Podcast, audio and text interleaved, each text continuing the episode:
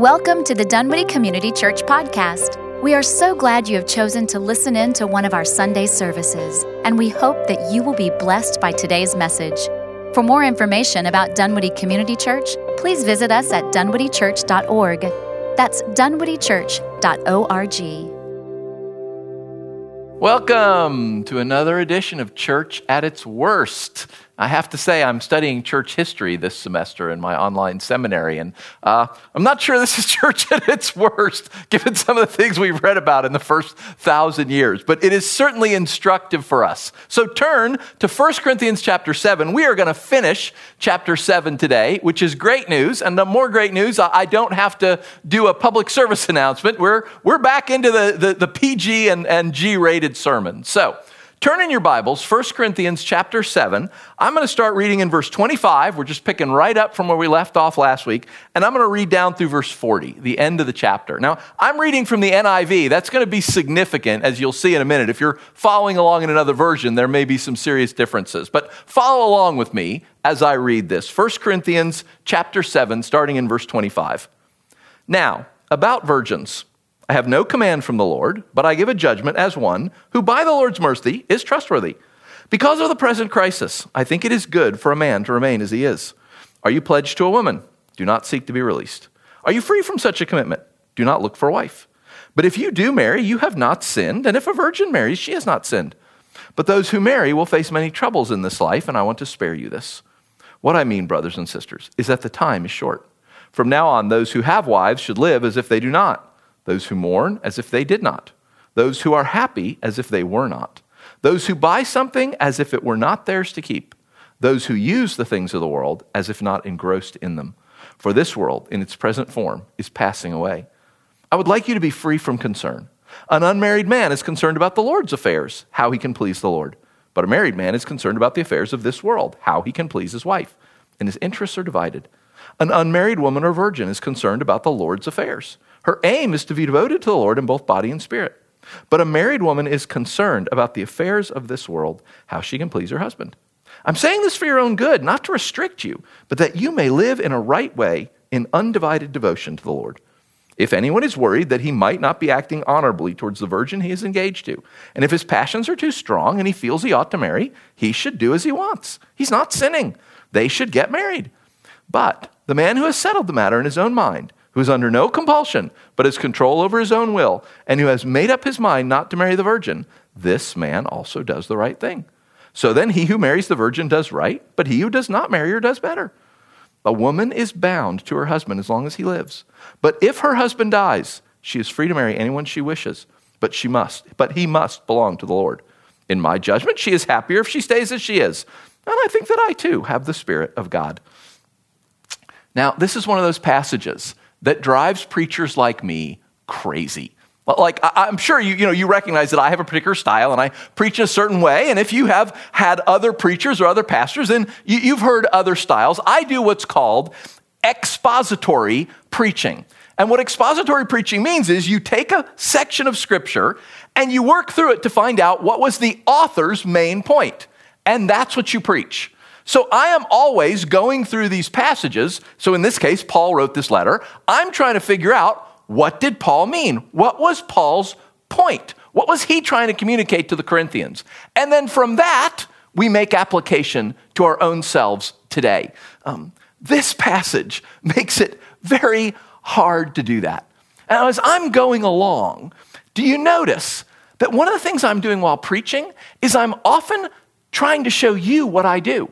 Like, what I do isn't magic. It, it doesn't take a, a ton of skill. You don't have to be particularly smart.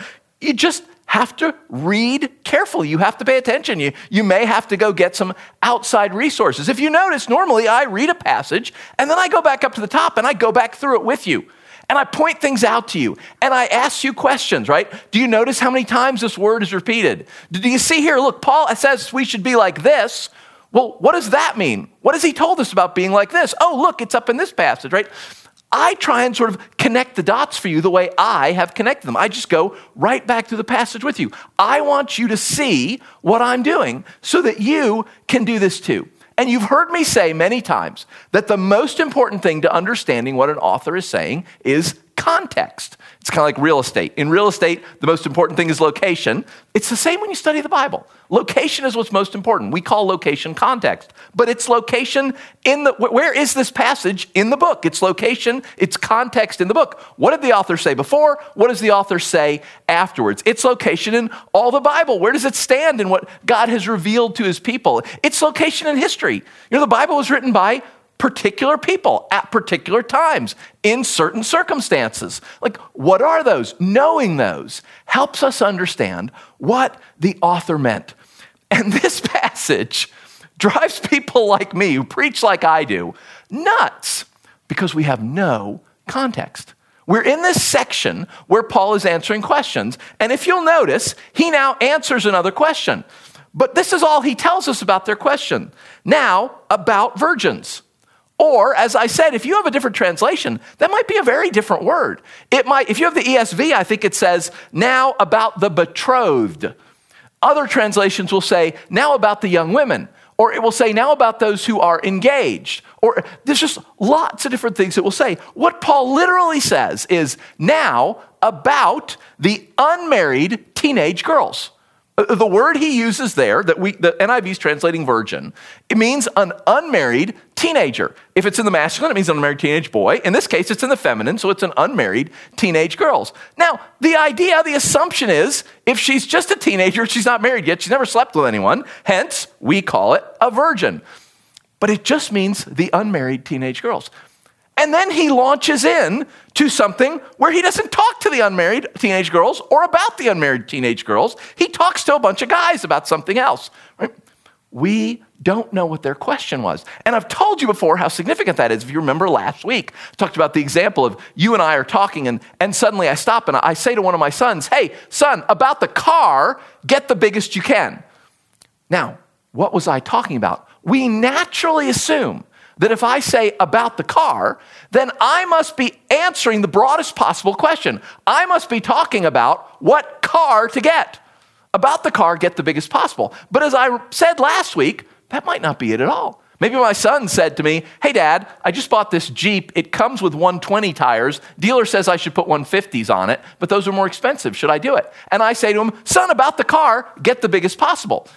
Now, am I saying that you should buy the biggest car you can? Heavens no, I'm saying for that car, that Jeep he's already bought, you should get the biggest tires you could put on it.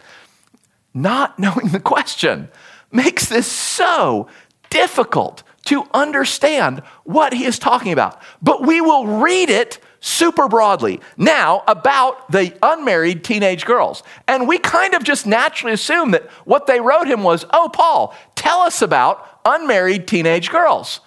But I'm pretty confident that is not what they asked him. Like they asked him a specific question. But without knowing that, there's so many things Paul says in here that Clearly, they're talking about something they've already discussed because they're leaving out tons of words. Remember, this is the third letter in a correspondence. He wrote them, they wrote him, now he's writing them again. You know, have you ever written an email to somebody and then they respond to you and then you respond to them and then they respond to you and so it stacks up and you want someone else to give you an opinion and so you forward the whole chain onto someone and you say, hey, just start from the bottom right? You'll read my first email, their response, my second email, their second response, right? You'll have the whole chain, you'll understand what I'm talking about. If all they have is this person's second response, they don't know what's going on. And that's the situation we find ourselves in. So look at what Paul says in verse 26 because of the present crisis. What crisis? I mean, what crisis is he talking about? Presumably they know because he doesn't specify it but we don't know. And what he literally says is even worse. He literally says, because of the compulsion standing here. What compulsion? And standing here could mean present now. It could also mean it's, it's coming, it's, it's close, it's, it's approaching. So, again, if you have another translation, it may say something wildly different. It may talk about future something, or it may talk about distress, it may talk about trouble, it may talk about a constraint, a necessity, a compulsion. We don't know what he's talking about. So we tend to do it as broadly as possible. Oh, what's the present crisis? Well, that must be, you know, the, like something really bad, really big. He goes on to say down in verse 29, brothers and sisters, what I mean is the time is short. What time? Time for what? We don't know. They knew, presumably, but we don't. So we do it as big as possible. Oh, the time, all time. This must be the end of the world all time is short. Paul goes on and he says in verse 31 this world in its present form is passing away, or literally, the appearance of this world is passing away. And again, we have no clue what he's talking about, so we take it as broad as possible. Oh, this must be the end of the world, right? So, how we often read this is that what Paul is basically saying to these people is hey, Jesus is coming back soon. Don't bother getting married. You don't need to. Now, I am absolutely convinced that is not what Paul is saying to them. They did not ask him, Hey, Paul, should our daughters get married? Like, just, you know, broad as possible. And his answer is, Oh, no, Jesus is coming back. I mean, just a couple years before he wrote this letter, he wrote the Thessalonians in 1st and 2nd Thessalonians. And they're actually doing that. Like, we know that. It's in, it's in the letter. They think Jesus is coming back in the next couple months. So they've all quit their jobs and they're just going to church every day because they want to be in church when the sky splits open and Jesus comes down and we all, you know, rise into the air. That they want to be together in church, so no one's working.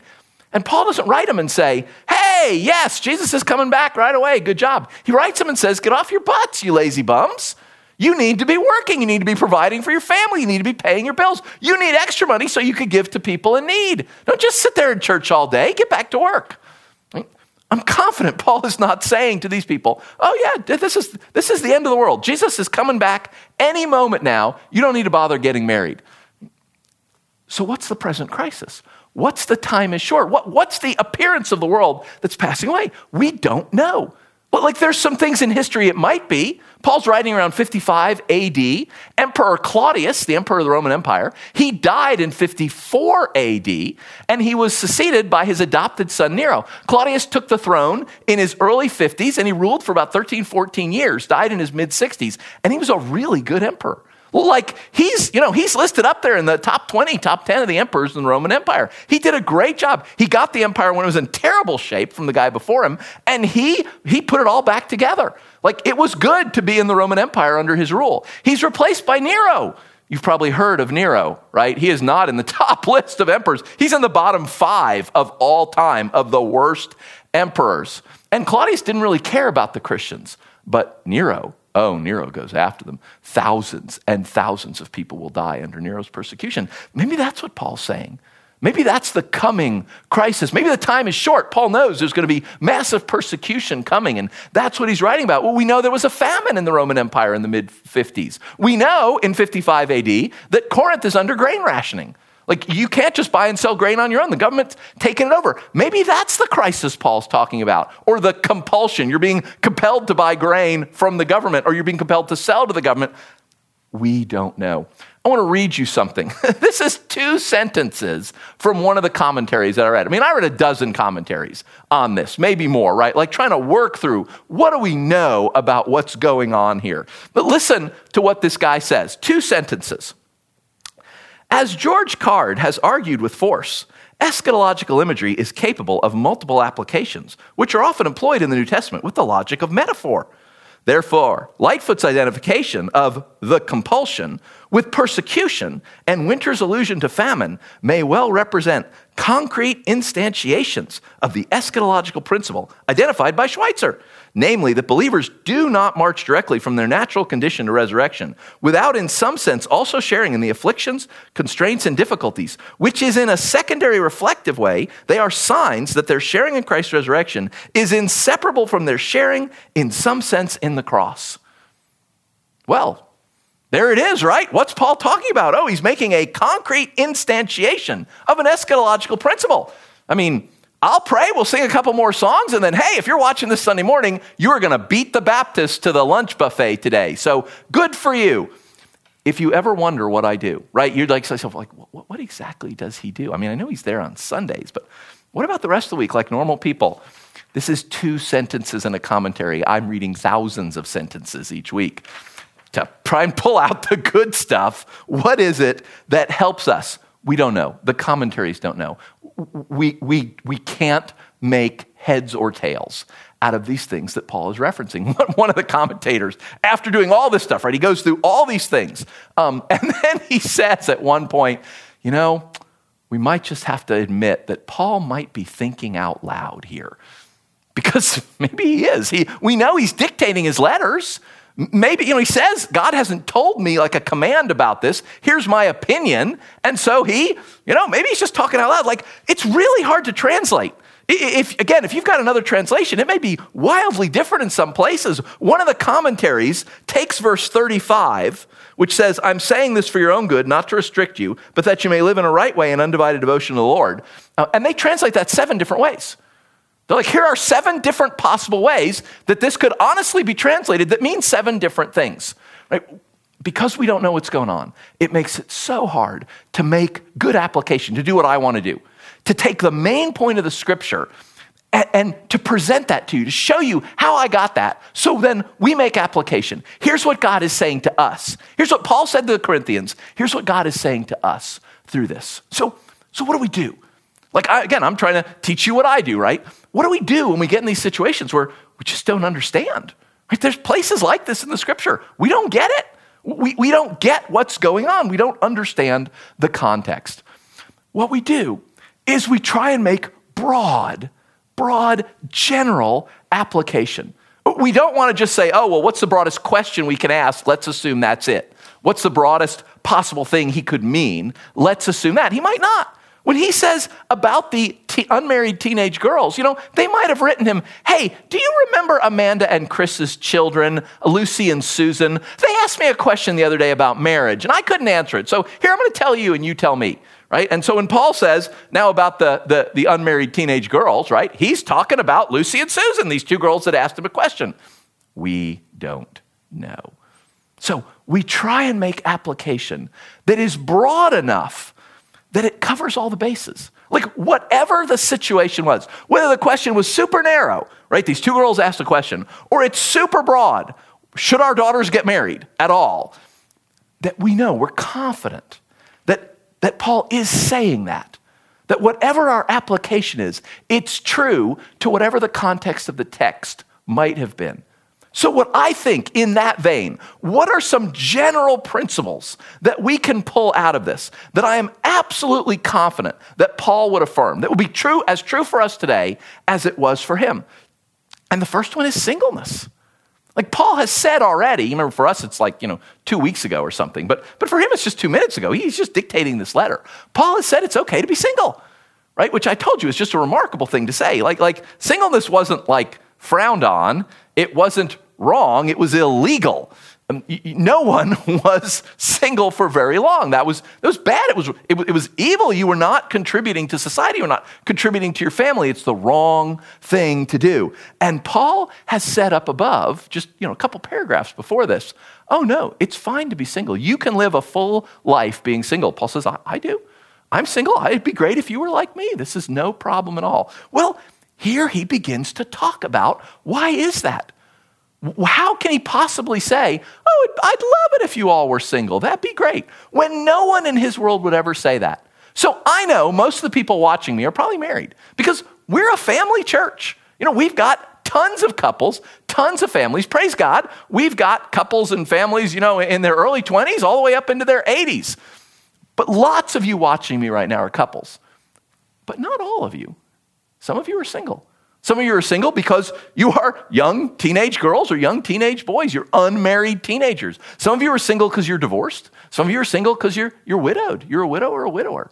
Like, like there are some single people I know who are listening to me. So, hey, finally, a sermon for you, right? How aren't you tired of all the applications about marriages and, and things like that? And all we've been talking about marriage over the last several weeks. Like, one thing I'm absolutely confident that Paul means, no matter what the question was they asked him, is he affirms the value, the benefits of singleness. This culture would have said, no, absolutely not. And Paul says, oh, no, absolutely. Being single, not being married, not having a spouse and a family, there are benefits to that. Now, notice, he doesn't say the benefits that we would say Right? Our culture would not agree with this culture, the Bible's culture, the Greco Roman culture that says you must be married. Eh, like it's a moral imperative, it's the law. You must be married. We would not agree with that at all. If you're not married, our, our culture would say, oh, that's great. You do you. You want to be married, don't be married. But the reasons we would say that, the advantages we would give, would be effectively selfish ones. We would say the advantage of being single is you can do whatever you want. You don't have a spouse, you don't have children. You want to go to Aruba for vacation next week? Go. You want to take a new job across the country? Go. You don't have to you know, talk to your spouse. You don't have to figure out schools for your kids. If you want to take a new job, you don't have to worry about whether your spouse can get a job there. Like, like there's no compromise if you're single. Our world says singleness is good because it allows you to be even more selfish. Notice what Paul says. Singleness is good because it allows you to be particularly devoted to God. Paul says that the advantage of singleness is unselfishness. It's the exact opposite of what our world would say. This world would say, it's your duty, and our world would say, no, be selfish. And Paul will say, be single so you can be unselfish. And notice who he directs that to. Like, he's very careful. He directs that to men, he directs that to women, he directs that to, he, what he says, the virgin, but again, literally, unmarried teenage girls. Right? If you are single right now because you are young, because you're a teenager. You haven't gotten married yet. Um, you have the gift of singleness at that moment. Because remember what Paul said earlier. It's a gift. You have one of there's two gifts. One man has this gift, the other man has this gift. There's a gift of singleness that God gives. That Paul elaborates all these things that you can do with that that are really good. And there's a gift of marriage, and that's also really good. But they're two different gifts. If you're single, then for this moment at least, you have the gift of singleness from God. And it allows you to be unselfish. It allows you to be devoted in ways that you can't be when you're married. Now, Paul has to walk a fine, fine line here. You know, do you notice how often he goes back and forth in this passage between, hey, if you want to get married, it's fine, but if you don't want to get married, that's fine too. Hey, if you decide to get married, you've done the right thing, but if you decide not to get married, you've done the right thing. Hey, if you get married, that's that's good. Hey, if you don't get married, that's even better, right? He's constantly having to go back and forth because this culture would say, "Oh, you need to be married." And remember, the Corinthian church is very divided. It's a divisive church. It, it, it breaks apart on all sorts of things. And so I've said, I feel like in many cases, Paul is having to sort of tiptoe his way through these things and not just come out and tell people flat out, hey, no, you're wrong. This is the way it is. And I sort of feel like he's doing that again. He's just this back and forth and back and forth and back and forth of, oh, no, marriage is great, absolutely, but singleness is great too. If you're single, you have opportunities now that you won't have or you didn't have if you were married, and you won't have if you get married again. It's not to say you have the gift of singleness from God for the rest of your life, although you may.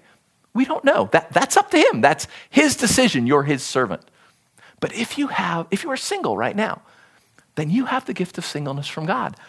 That's worth something, Paul says. You should investigate that. You should be talking to God. Are, are, there any of these things that it says here that He wants you to be involved in? Are there ways He wants you to be devoted that a married person never could? Are there ways He wants you to be undivided, unselfish in ways that a married person, or you, if you become married, that you never, ever could. If you are not married, you should pray into this. You should be talking to God about this. What Paul says, again, I'm confident that I can, whatever the question is, I'm confident Paul would agree with this. Don't be in a hurry to get married. Like if God's going to do that, he will. There's nothing wrong with wanting to get married. Like Paul says that like four times. Nothing wrong with wanting to get married, nothing wrong with deciding to get married, nothing wrong with getting married. Right? There's nothing wrong with that. But it's also good that you're not married. If you're not married now, remember we talked about last week. Wherever you are, whatever your situation, you're there for a reason. The Lord has a plan in that. You can obey Him and be content in that. And you can obey God and be content in your singleness. Even if you do decide that you want to be married, even if you do desire that. For now, for this time, how does God want to use your singleness? How does God want to use that gift of singleness that He's given you? At least until a time that perhaps He gives you the gift of marriage. If you're single, like, don't scoot over that. Don't make that just a waiting until you get married time.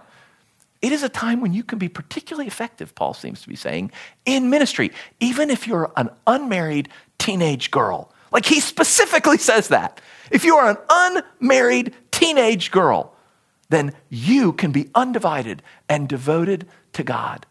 You should absolutely be thinking and praying about that. And again, if you want to get married, absolutely, Paul says, get married. But one caveat at the end in verse 39 a woman is bound to her husband as long as she lives. Remember, the church is only five years old, right? If anybody, pretty much anybody got married, they were married before they were Christians. And we talked about that last week. If a Christian's married to a non Christian, Paul's like, absolutely, if they'll stay, stay. Don't, no, don't get divorced. God doesn't want that. She's bound to her husband as long as he lives. But if her husband dies, she is free to marry anyone she wishes, but he must belong to the Lord.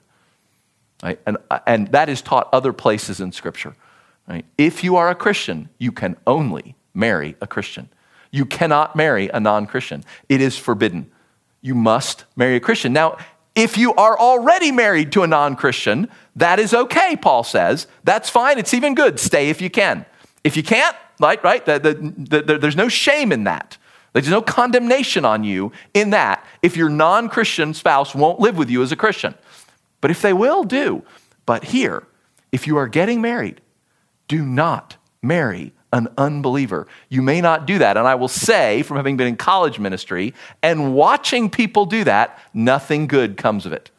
Nothing good comes of believers marrying unbelievers. What you see over and over again is heartache and heartbreak and backsliding.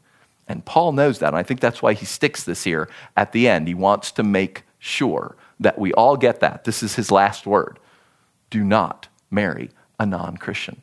So that's the first thing that I'm, I'm confident is broad enough in this passage. I am confident that Paul would agree that Absolutely. Paul says, I'm single. It'd be great if you're single. I, I live a full and contented life. I serve God un, you know, de- devotedly, undividedly. Absolutely, Paul says, come and join me. If you're single, yeah, pray into that. Think about it. What does God want you to be doing with your, your gift of singleness? And here's the other thing I want to say. And, and this one is, I, I admit, is a little more tenuous. If you are reading an older translation, so I'm reading the NIV from 211. If you're reading a translation from, say, 50 years ago, if you're reading the earlier NIV, the 1984 NIV, um, you will notice that some of this is very different. In fact, if you have a modern NIV and you look down at the footnotes, there's a huge footnote about an alternate way to translate this. Throughout most of church history, the church has understood this passage not to be talking to men who are engaged to women, which is kind of what this one seems like, but to parents that Paul is speaking to parents of young girls who are engaged. And he's telling them what to do. That's why you get these weird things in translation where there's, Paul talks about you and he. And the way this translation works right now, if you think that this is two men who are engaged, then you and he are the same thing, which is weird. And the pronouns seem to shift at times. And but if the you is the parents and the he is this kid that might become your son in law, things make a lot more sense. Now, there's good reasons to read it that way, and there's good reasons to read it the way that the NIV translates it in 211. But remember, in 1984, they thought it should go the other way. But I do think Paul is writing this to parents. And I do think that is something worth thinking about. Because just as I've said to the singles, right, that, that God has something for you right now in your singleness, don't miss it. Parents, um, we have hopes and dreams for our kids, don't we? Like we have expectations, things that we want for them. And I think what most of us want as parents is we want our kids to marry and settle down and have children, have a good job and a good home, and get us some grandkids. That's what we want for our kids. And we're not going to be happy if our daughter comes to us and says, You know, I think the Lord wants me to be single and be a missionary. I think the Lord wants me to, to leave and stay single, never to have children, never to have a husband. That, I think, will be hard for many of us as parents. And I think one of the things Paul is saying to parents. Now, again, he might not be speaking to parents, right? This is more word of Jeff, but I still believe that it is true, that that's what he's doing. That's the best way to translate it. What Paul is saying to parents is no, no, if your kids don't want to get married, that's good. They can be devoted to God in ways they'll never be able to be devoted to Him when they are married, if they do get married. That's good. Don't stop it. Like, yes, if, if your daughter decides to get married, that's great, support it. But if she decides not to, you support that as well. And parents, I think that would be hard for many of us. When I was in Singapore, um, the, uh, we were a church about 75 people. Um, it was all Chinese except for us. And there were a lot of college students for this small church. It was pretty cool. And so I'd been in college ministry. I started a college group. We met on Saturday nights, and I'd get together with these college kids, and some of the, the, the upper level high school kids would come along. I mean, we, we had a, a bunch, 15, 20 kids doing this. Um, and the parents loved it right? The parents of these, these high school students and college students, they thought this was great. Their kids were getting fellowship, their kids were getting teaching, their kids were, were getting to be, I mean, they were getting a missionary teaching them, someone from another culture. The parents loved it. Right up until the moment when some of those kids started thinking about becoming missionaries because they were hearing my stories. They were hearing me talk about missions. And when they came to me and, and, said, Hey, tell me more about this, of course, I was enthusiastic. I was trying to recruit them. And their parents didn't like that because that wasn't the dream their parents had for them. Their, parent, their parents were Christians, solid Christians. Their parents were in the church. But their dream for their kids was not get a college degree, stay single, go be a missionary in China, translate the Bible. Their dream for their kid was Get a good job, get married, get me grandkids, take care of me when I get older. Like they loved it. They loved what I was doing right up until their kids started having dreams that they didn't have. Parents, if your kids desire to be wholly devoted to God, even if that means they never marry, even if that means they never have a spouse, they never have a family, you need to support that. Because Paul thinks that's a really good thing. Like Paul says, again, you're welcome to be married. But he goes so far as to say, in some cases, unmarried is better. That will be hard, parents. That will be hard for me. I am sure that will be hard for you. But you need to do that because what we want to have happen in our kids' lives is that they follow Jesus. If what you want for your child is a good job, a good marriage, family, kids, success, if you want that more, than you want them to follow hard after Jesus, then you need to search your own heart because that's not what God wants. God wants your kids to follow after Him. And if His call on their life is singleness, you need to support that. If their call on His life is the gift of singleness for a period of time or for their whole lives, as parents, we must support them in that.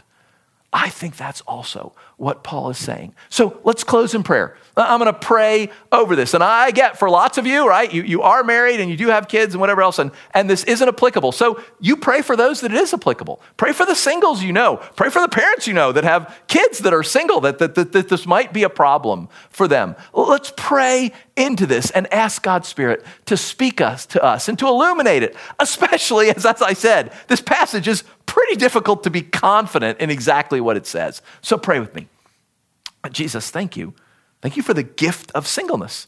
Uh, thank you that, that there is this passage, which I readily admit, I, there's lots of it I'm not sure about. But I am absolutely sure that, that Paul is extolling the virtues of being single, virtues that he himself had. He, he was single, he tells us that. His singleness allowed him to do things he could never do if he had a family. Uh, Lord, I pray for everyone who's listening to this who is single right now. Uh, single by choice, or maybe single because it has been forced upon them. Uh, I pray for everyone who's listening to me who isn't married. Maybe they have been, maybe they, they never have been. Lord, I pray that you would speak to them. What? What do you have for them in their singleness? What do you want them to be doing as they are single? Even if, as Paul says, they are unmarried teenage girls. What do you want them to be doing with the gift of singleness that you have given them, perhaps just for this time. Holy Spirit, speak to them. And Jesus, speak to us as parents. Help us to truly believe that the best thing for our kids is not a good job, it's not a successful career, it's not possessions, it's not a house, it's not a spouse, it's not kids, it's not even happiness. The best thing for our kids is that they follow hard after you. The best thing for our kids is that they be called great in your kingdom, even if that means they never have all the things that make people great in this world. Lord, help us. You know we love our kids. You know we want what we think is the best for them. And we're so tied to this world. We think the things of this world are best. Help us, Jesus. Help us to embrace, encourage our children. If you call them into ministry like this, if you call them into a ministry of singleness. And Jesus, we pray this in your name because we need you to do this. So, in your name, Jesus, we love you and we're yours. Amen.